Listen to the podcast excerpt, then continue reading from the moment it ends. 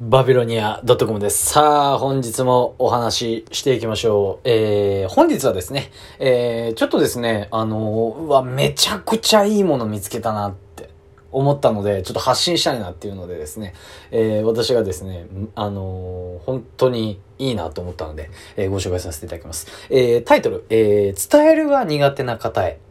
えープロ野球選手が引退セレモニーでいつも支えてくれる奥さんに送った手紙。ということでですね、これですね、えー、東北楽天ゴールデンイーグルスの、えー、久保優也投手。この方はですね、私はあのスポーツ全般的に好きなので覚えてるんですが、確か巨人で普通にですね、巨人のめちゃくちゃすごい、ちょっと世代前のめちゃくちゃ強い時の中継ぎが先発投手だの方だったんですね。もしこれ抑えだったら申し訳ございません。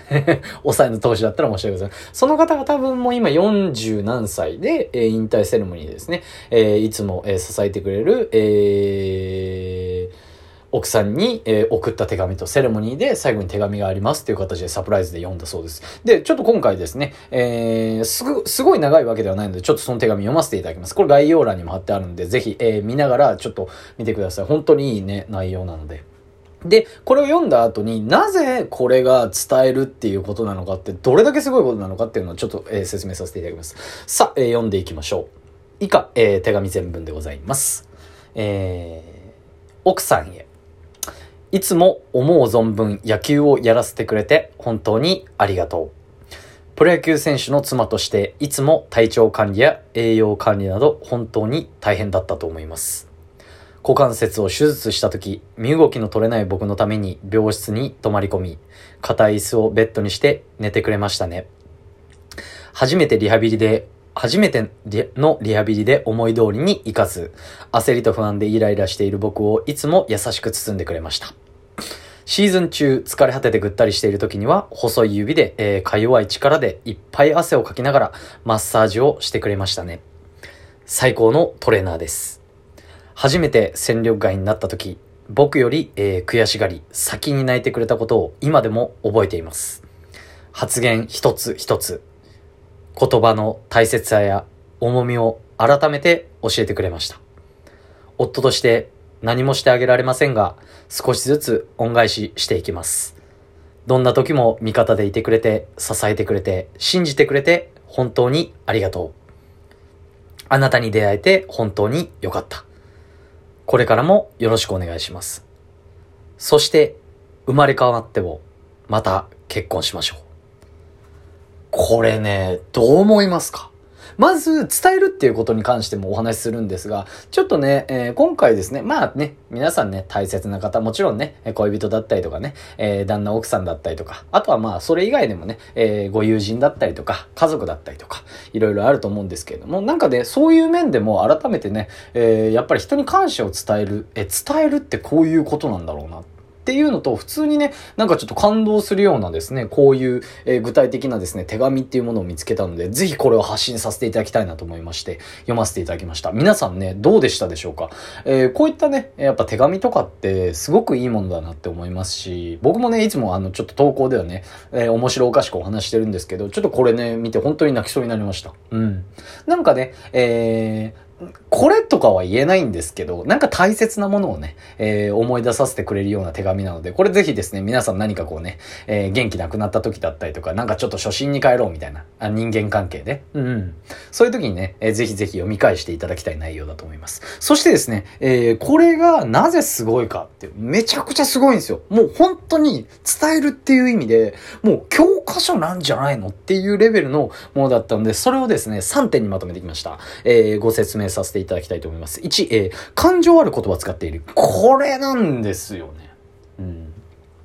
もう一回ね、文字だけでも皆さんね、ちょっとね、追ってほしいんですけれども、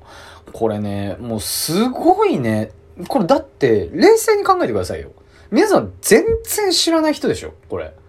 あのーこれを読んでる人とその宛先、うん、の方、全然知らない人なのに、なんか感情移入できません？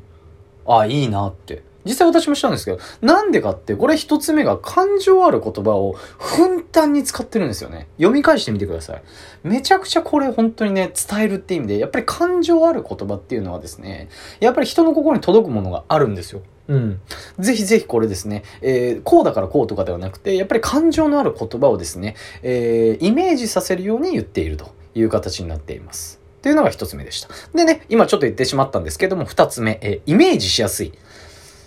っていうことですね。この、えー、お手紙の文章はすごくいいんですよね。伝えるっていうのは。イメージしやすいんですよね。感情が入ってるっていうのもそうなんですが、どういう時に、どんな感じの時に、どういう雰囲気の時に全てが入ってます。はい。さらにそれが具体的なんですよね。これだから全然知らない人だし、聞いたこともない人かもしれないんですけれども、だからイメージしやすくて、この手紙に感情移入しやすいんですよね。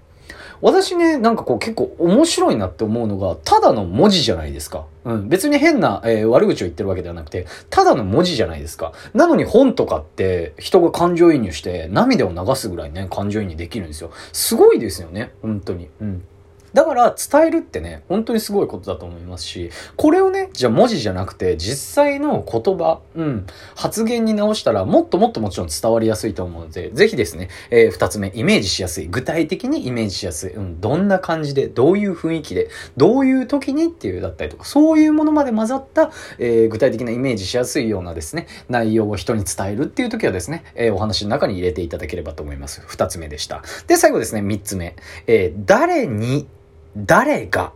何を伝えたいかが明確。これはですね、もう大枠としての結論と言っても過言ではありません。要するにですね、やっぱり、えー、何かを伝えたい時って、誰が誰に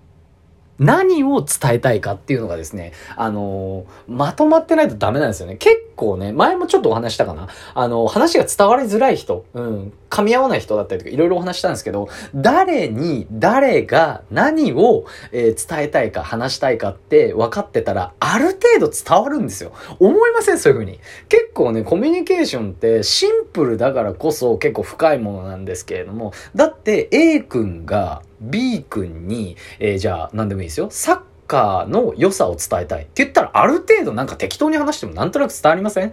ボール蹴るとね、痛いけど楽しいんだよねとか言ったらな、あ、サッカー、ああ、そういう感じなんだって。まあまあ、あの、適当に今言いましたけど、結構それでもある程度伝わるじゃないですか。あ、サッカーって確かに蹴るもんだもんね。あ、そこが、あ、そうなんだ、みたいなね、え感じなんですよ。誰に誰が何を伝えたいか。これをですね、え気をつけていただければと思います。忘れないように復習です。3つお話しさせていただきました。え今回はですね、伝える映画苦手な方へ、えプロ野球選手が、え引退セレモニーでいつも支えてくれる奥さんに送った手紙ということで、え感情ある言葉を使っている。